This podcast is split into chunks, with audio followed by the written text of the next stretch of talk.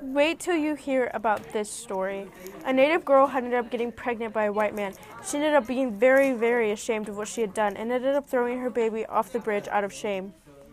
And then she threw herself off for the same reason. You think that's gruesome? Just wait until I explain what happened in this story.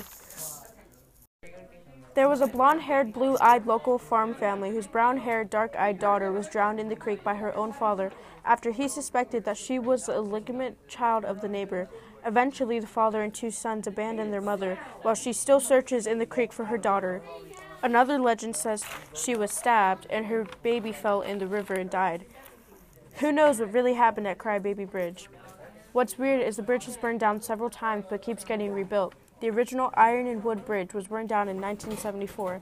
It was repaired but burned again, and the road remained closed until the current concrete bridge opened in 1991.